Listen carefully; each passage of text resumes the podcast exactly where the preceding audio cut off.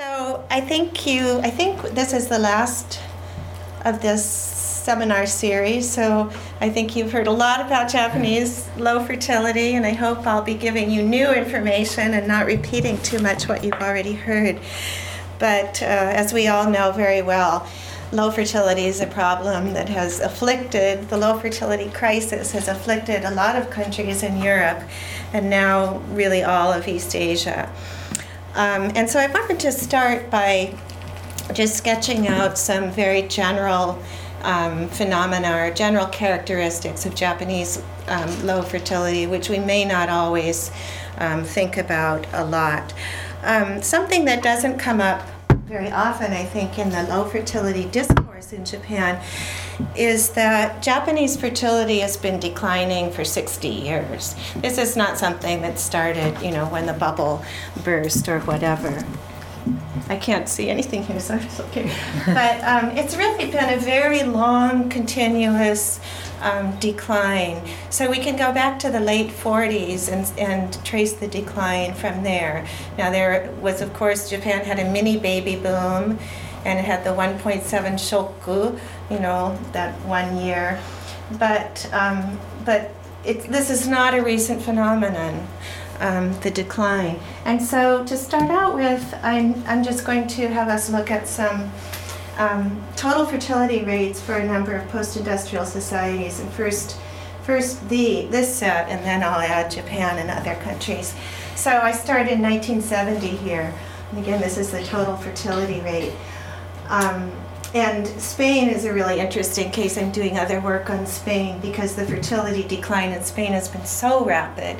The social change has been so rapid. But you can see, actually, going to 1970, I'm not going to trip, but I'm going over this thing. But Swedish fertility was actually just below replacement level in 1970.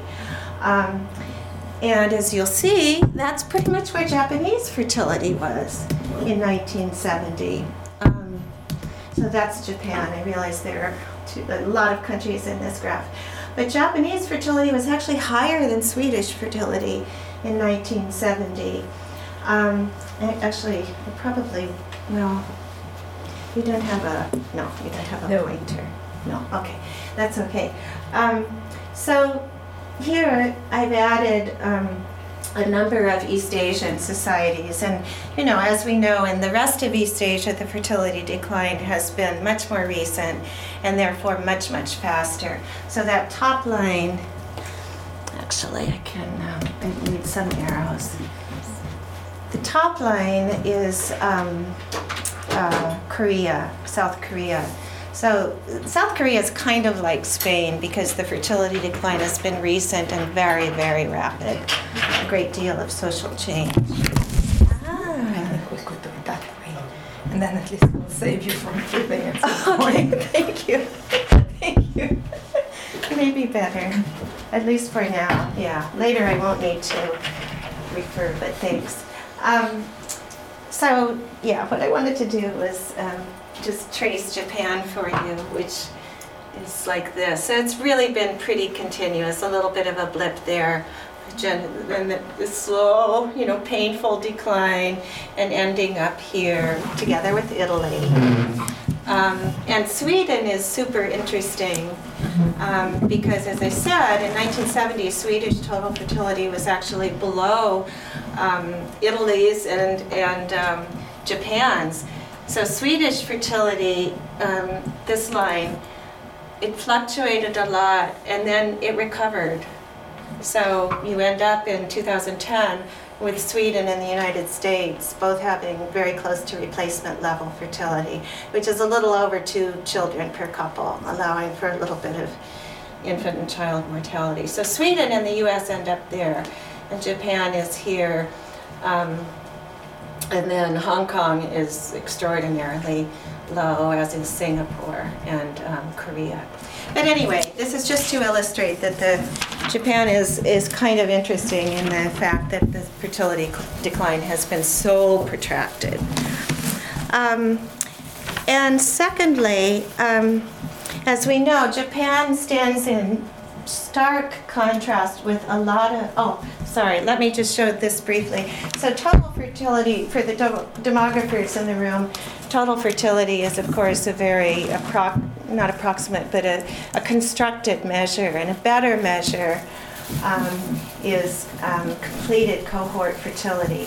So, but it's, the data requirements are much more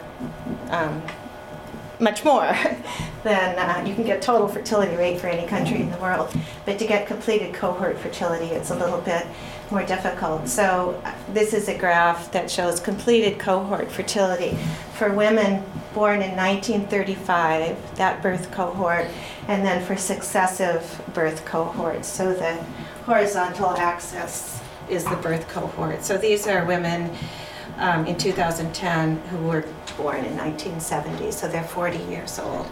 And the patterns are basically the same, but I just wanted to show that. Again, the data, you can't get completed cohort fertility for quite as many countries, but it's a better measure because it shows what actually happened in the reproductive lifespan of given cohorts of women. Okay, so the second feature of Japanese fertility is, of course, as we all know, the continued centrality of marriage and the continued standardization of the life course in many ways in Japan. So as Katya has shown in her work, very low rates of non-marital childbearing in Japan, low rates of cohabitation, although cohabitation is becoming somewhat more popular, but the latest data I looked at found just 3% of men and women in their 20s and 30s cohabiting. Although we have some empirical examples that some of us know about, but very low rates on average. So this really puts pressure on low fertility policies to address the issue of fertility within the context of marriage and, where possible, by government measures to somehow make marriage a more attractive option. Because I don't know if Len Schilpa talked about this when he was here, but you know, a great portion of fertility in many European countries, and to some extent in the US, is non-marital childbearing. And no matter what you think about that in terms of child well-being or, you know, moral concerns, that's the way it is. And Japan is a very different model. So marriage and childbirth tend to be very, very closely associated. Also, Japan stands out as an exception to the macro level trend in many post-industrial societies in that there has not quite yet, although it seems to be happening, the reversal of the negative association between female labor force participation in the aggregate and fertility. So Ron Rindfuss and a lot of other demographers have written about how up until the 1970s, if you plot female labor force participation rates in a country, sorry, they should be going up, and fertility, they crisscross. So in other words, the higher female labor force participation was, the lower fertility was, which looked, you know, crudely like great incompatibility for women between being in the labor market and having children. And then from the 1980s onward, what was really fascinating is those two lines started moving together. So in other words, in the countries like Sweden, France, a number of other European countries, the United States, Canada, rates of female labor force participation have been going up, and fertility is very stable, you know, just kind of parallel to it. And in Japan, the association is still mildly negative, although it looks like as female labor force participation rates for married women are rising. They're rising. Fertility is not rising, but at least the two, there's not a negative association anymore between those. But there certainly has been in Japan for much longer than in most Western countries.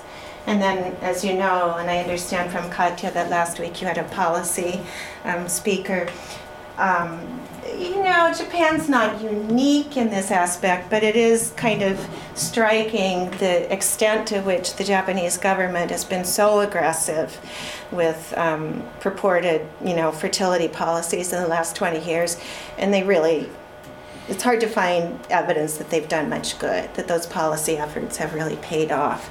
So again, Japan is not alone in that, certainly. I mean, it's not doing much good in Korea either. Although the policies are a bit more recent there. But it is striking that the government has tried so hard and there's been so little effect of the policies to boost fertility. So I wanted to start out with those sort of characteristics of Japanese fertility. And then I wanted to show some data on Japanese marital fertility, because as I said, you know, there are really two problems, which again, I think probably you all know about very well, especially after the seminar series. One is delayed age at marriage and higher rates of non-marriage in Japan.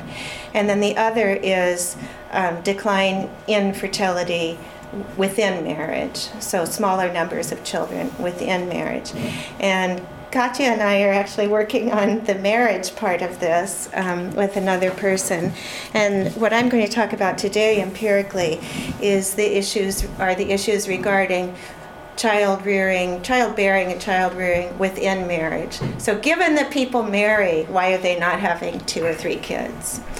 And the Japanese demographer Naohiro Ogawa several years ago wrote a really good paper which talked about Japanese policy, and then the part that I found really, really helpful was he looked at different periods of Japanese fertility decline, which as you see has been over a long period, so you can separate out 10 or 15 years at a time. And what he showed, obviously in the early years of Japanese fertility decline, almost all of the reason for fertility decline was because fertility was falling within marriage from 4 kids to 3 kids, 3 kids to 2 kids. But in the most recent period that he looked at, which I think was up to 2000 or so, what he found was that the two main reasons for that continued decline in the most recent period was indeed this delay in age at marriage, and rates of, you know, remaining single forever, and decline in the progression from first birth to second birth. So in other words, what demographers call stopping behavior. So people who have had one child not going on and having a second child. So it's that second piece that I'm going to look at, which is, you know, once people do get married, why are they not having 2 kids or 3 kids? So I wanted to show you, I wanted to show that one first. So this is also aggregate data from the Japanese National Fertility Survey in various years. And so you can see here that there's still a very strong 2-child norm in Japan. Not just a norm, but the behavior of having 2 children. If you go ahead and get married and you have kids, you know, the majority of people have 2 kids. So that really hasn't changed over, you know, this long period. Obviously, the number of people having 3 or more has gone down, but still 21%. That's actually much higher than Korea at this point. Rates of getting married and remaining without children have gone up a little bit, but it's, you know, most people continue to have kids if they get married. Rates of having 1 child have gone up to 16%. So that shows you, you know, the change within marriage, marital fertility, and it does show again that the predominant pattern is to have 2 children.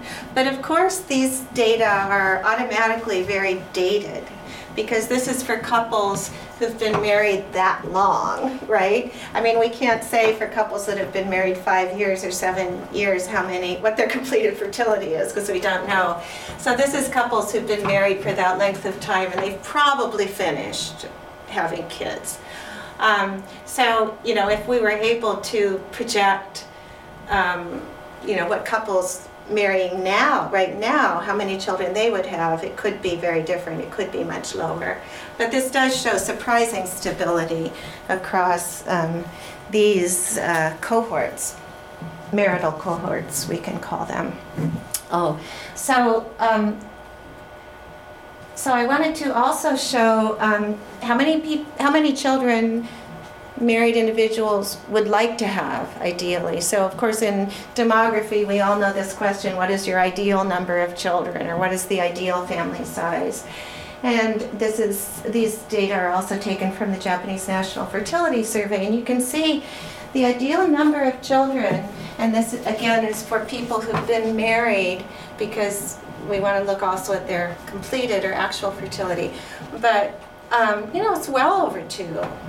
And currently, Japanese married individuals tend to say 2.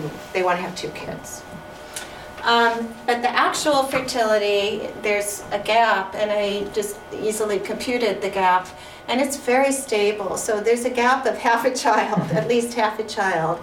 And this is not unusual. I mean, Japan is not unusual in this regard, but it kind of dispels the notion that Japanese just don't want kids. And I have other data that we could talk about if you want to talk more about aspirations for having children. But despite what the media says, the vast majority of young Japanese want to have children. Whether they do or not is a different question.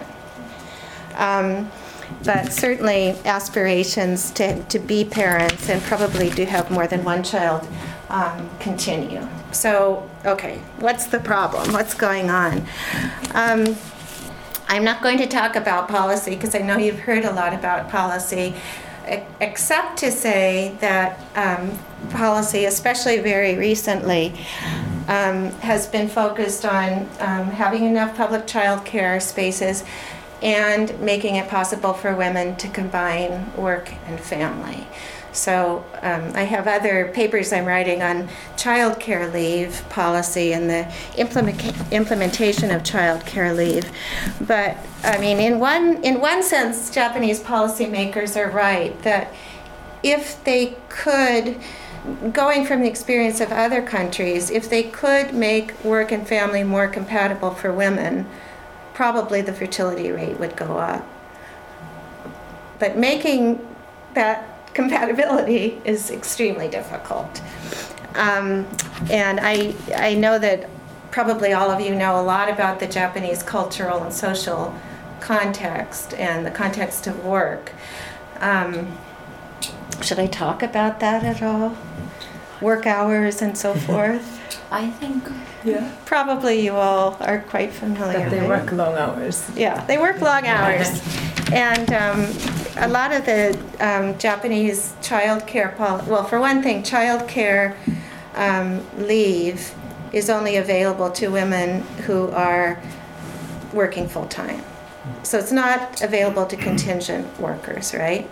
So it's available to women who are working full-time, and those are the women who are the most likely, obviously, to be in careers and to be subject to the demands of commitment to the company and so forth.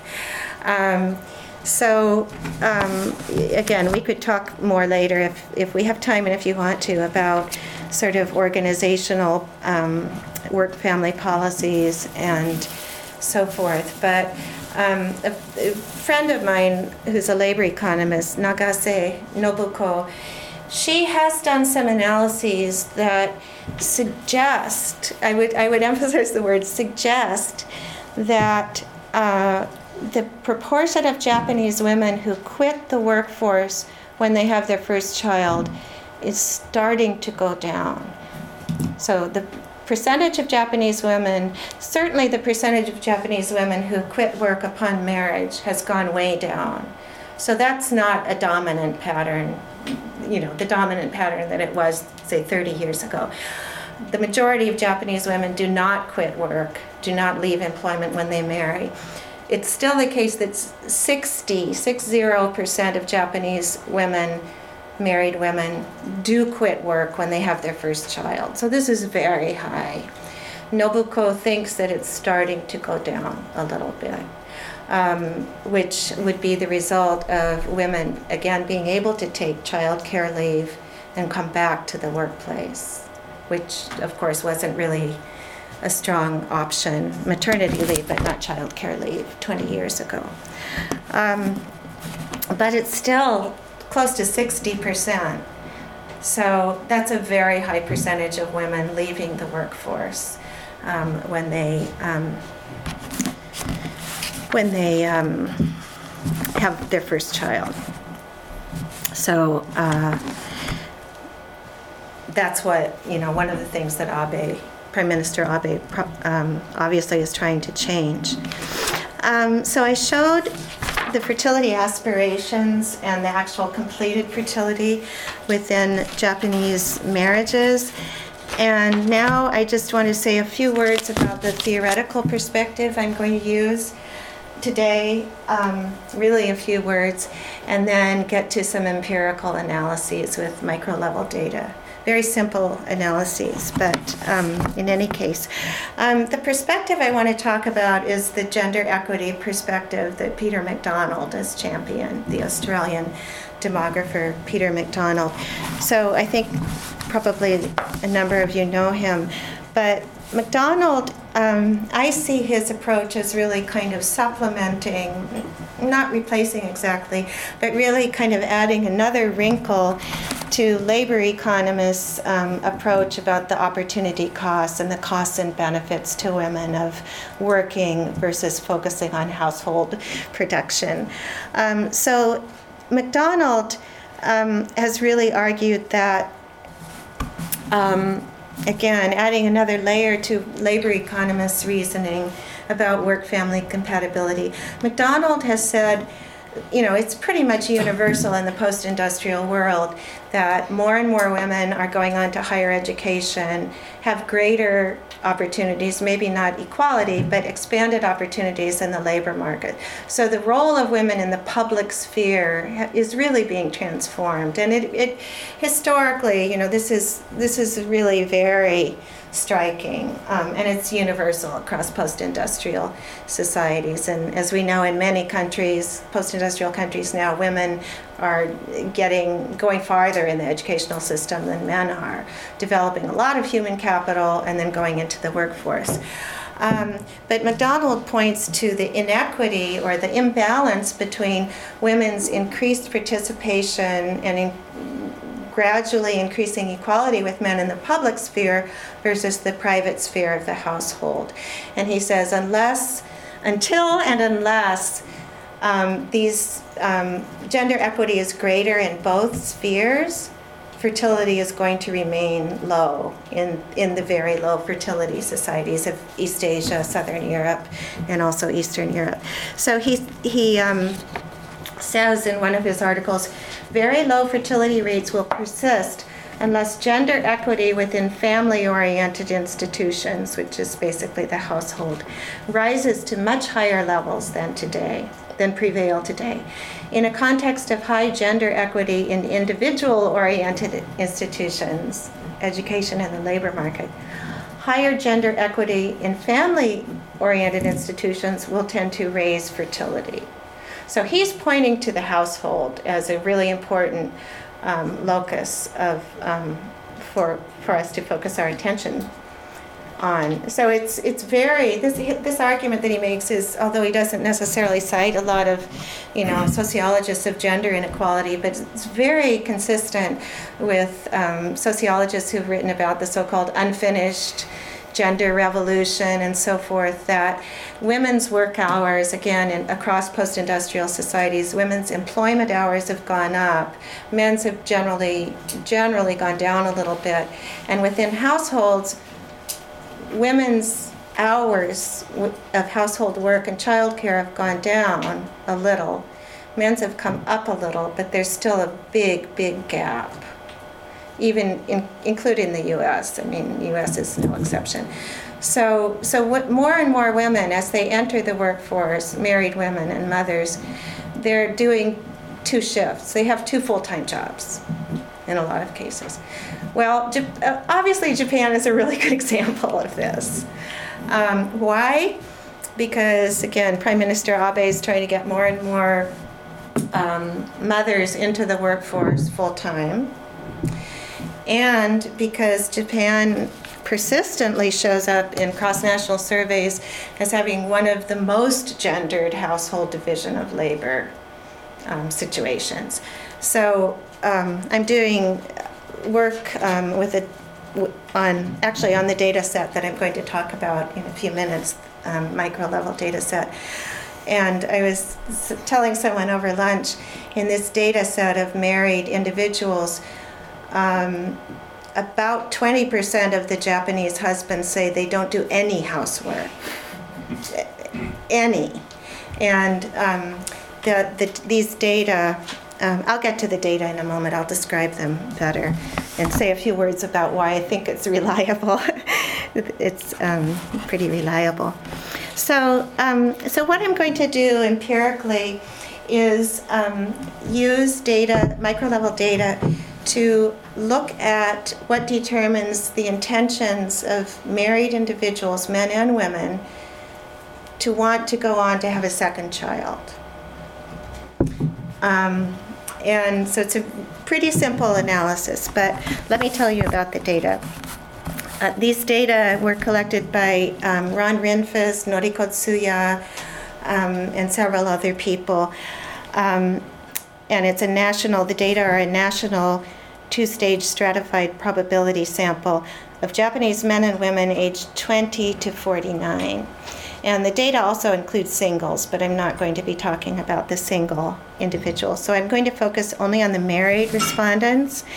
And what I did for these analyses is to restrict the age of the wife to 40 or under, because we want to, I could also do 35 or under, but because we want to look at fertility intentions, people who, whether they want to continue and have another child or not, or even have a first child. And then I don't do anything with men's age, because men can potentially father a child at any age, but I restrict women's age to 40 and under. And all of these individuals are in their first marriage. I can show you the descriptive characteristics, but the table's large and boring. I'll go back to that. So we don't need to spend much time here. This just shows you the educational distribution of the people in the sample. So let me explain. This is a sample of married men, independently drawn, and married women. So these are not couples. These are not individuals married to each other. And when I looked, for instance, at the number of housework hours that wives report that their husbands put in, you know, you might think at first, well, this could be, they could be really minimizing the amount that their husband does. You know, they could be underreporting it. And similarly, the Japanese men, married men who were surveyed, they could be inflating the number of hours they report for housework. So I cross-checked. I looked at, well, what are men reporting about what they do and their wives do? And then for the female sample, again, which was independently drawn, what do they report for their own behavior and their husbands?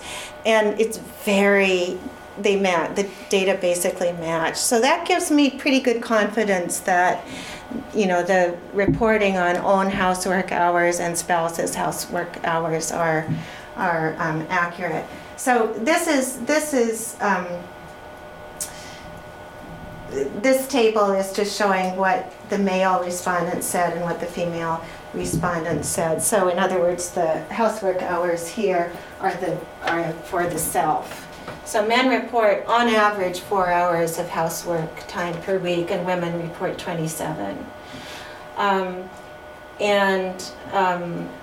actually you can see the consistency across the two sexes reports by looking here, because men report that after I calculate how much their wife does, what share of the housework their wife does, it's 85%. When women report it, it's 87%, so it's basically the same.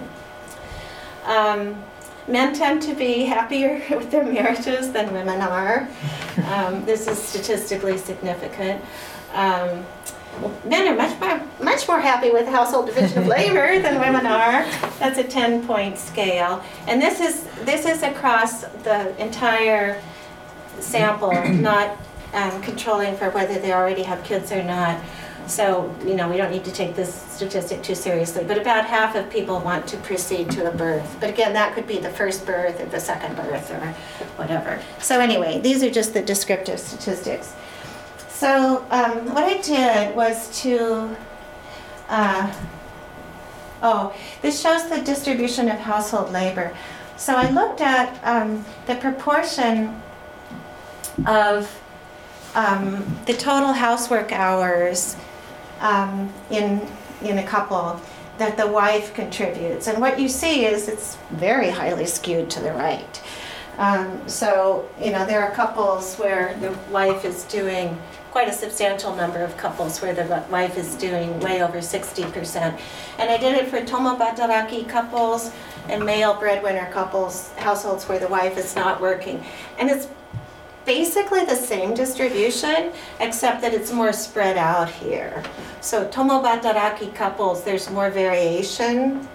And I was very intrigued by this. People who are saying it's half and half. Unfortunately, this is not a large enough number of couples for me to be able to really do any analysis. It's like 42 people say we split the whole labor, evenly. So it's just not enough people. It would be really great to be able to analyze that, but it's not enough individuals. Anyway, so that's what the household division of labor looks like. It's very highly skewed. And again, in international surveys, Japan, depending on the constellation of countries included in the survey, Japan is usually the outlier. It's usually the one where men are contributing the least amount of time to housework. But it's also, the country where work hours are the longest. Or if Korea's in the sample, okay, work hours are a little bit longer in Korea, but Korean men don't contribute very many hours to housework either. So the male work schedule, the typical seishain work schedule, makes it very difficult for men to contribute very much to the household division of labor. This does not include childcare hours, because this survey didn't include childcare. So I'm going to show you this, and then I'm going to narrow it down. But I have to go back to the question. I wanted to show you the question in Japanese. So this is kind of not the demographer's dream question, I don't think, because demographers tend to ask about ideal family size, and then, so do you intend to have a child, or do you plan to have a child in the next 3 years or the next 5 years? And the reason for that is because then you can really look at what people dream of and what they actually think they're going to do. And this question is almost in between, but I argue that it's pretty close to intentions. もう一人欲しいですか? So it's not ideal family size. I think it's pretty close to intentions. And so then the people who said zehi hoshi or hoshi were asked how many more children you want to have. So again, it's kind of a weird question because it's not the standard way that I think most demographers would want to ask the question. But I see it as much closer to intentions than to pie-in-the-sky ideals. So what I did was to analyze, I just put Zehi Hoshi and Hoshi together as wanting a child, and I put Dochira Tomoienai together with not wanting a child. So I just created a binary variable, dummy variable it doesn't really matter very much whether you treat it as a dummy variable or whether you treat it as an ordinal variable. And then I looked at a number of independent variables. So I started out, I looked by parity. So parity zero is when people don't have any children, and then on along. But there aren't very interesting patterns by parity. So we can come back to this if you want to, but I'm just going to look at, just going to focus on people of all parity. So it's whether they want another child. They may have no kids, they may have one kid, they may have two kids. Again, the independent variables don't change. The value of them doesn't change very much by parity. So these are odds ratios. So if it's over one, it means this is contributing to people wanting to have a child. So university educated individuals are more likely to want another child. Husbands' work hours have a slight negative effect, because the log odds is below one, and household income has not a terribly strong effect, but it's highly significant. Age, obviously, extremely significant. The older you are, the less likely it is that you're going to want to proceed to have another child. And sex doesn't matter, whether it's a man, the man or the woman who's giving the answer. It doesn't matter once these controls are in place. So then, this is just a simple analysis, but I added, we have wife's work hours, and I added wife's share of housework. And wife's share of housework has a strong negative effect. So the more the wife is totally in charge or very much in charge of the housework, the less likely it is that either spouse, men or women, well, it's sex is controlled, I'm sorry, sex is controlled in the equation. The less likely it is that the individual responding says that I want to proceed to the next, to have a second child. And I did this by parity. And these are the results. So for people who have one child, the household division of labor is, there's this very strong negative effect. The more the wife is doing all the housework, the less likely that there's an intention to proceed to another child. So moving from one child to two. And then within tomobataraki couples, household division of labor is also very important. There's not too much more I can do with these data. As I said, the child care hours are not in the survey, so I can't look at child care. I can probably go ahead and look at child care arrangements that the couple uses, and I haven't had a chance to do that yet. This has been sort of more exploratory. But it gives some idea that the internal dynamics of the household are making a difference in what people are thinking about having more children. And I think this is probably bad news for Japanese policymakers, because the government can't really get its hands inside the household to affect how couples are managing, daily life. I mean, it's an argument most likely for husbands' work hours being shorter. But again, that's not entirely up to the government. It maybe is partly up to the government, but it's more up to corporations. So this is, again, my attempt to start looking inside Japanese households, and then I have a big qualitative data project, interview project, that I'm happy to talk about as well. I could tell you some of the preliminary findings from that. So I'll end there. Thank you.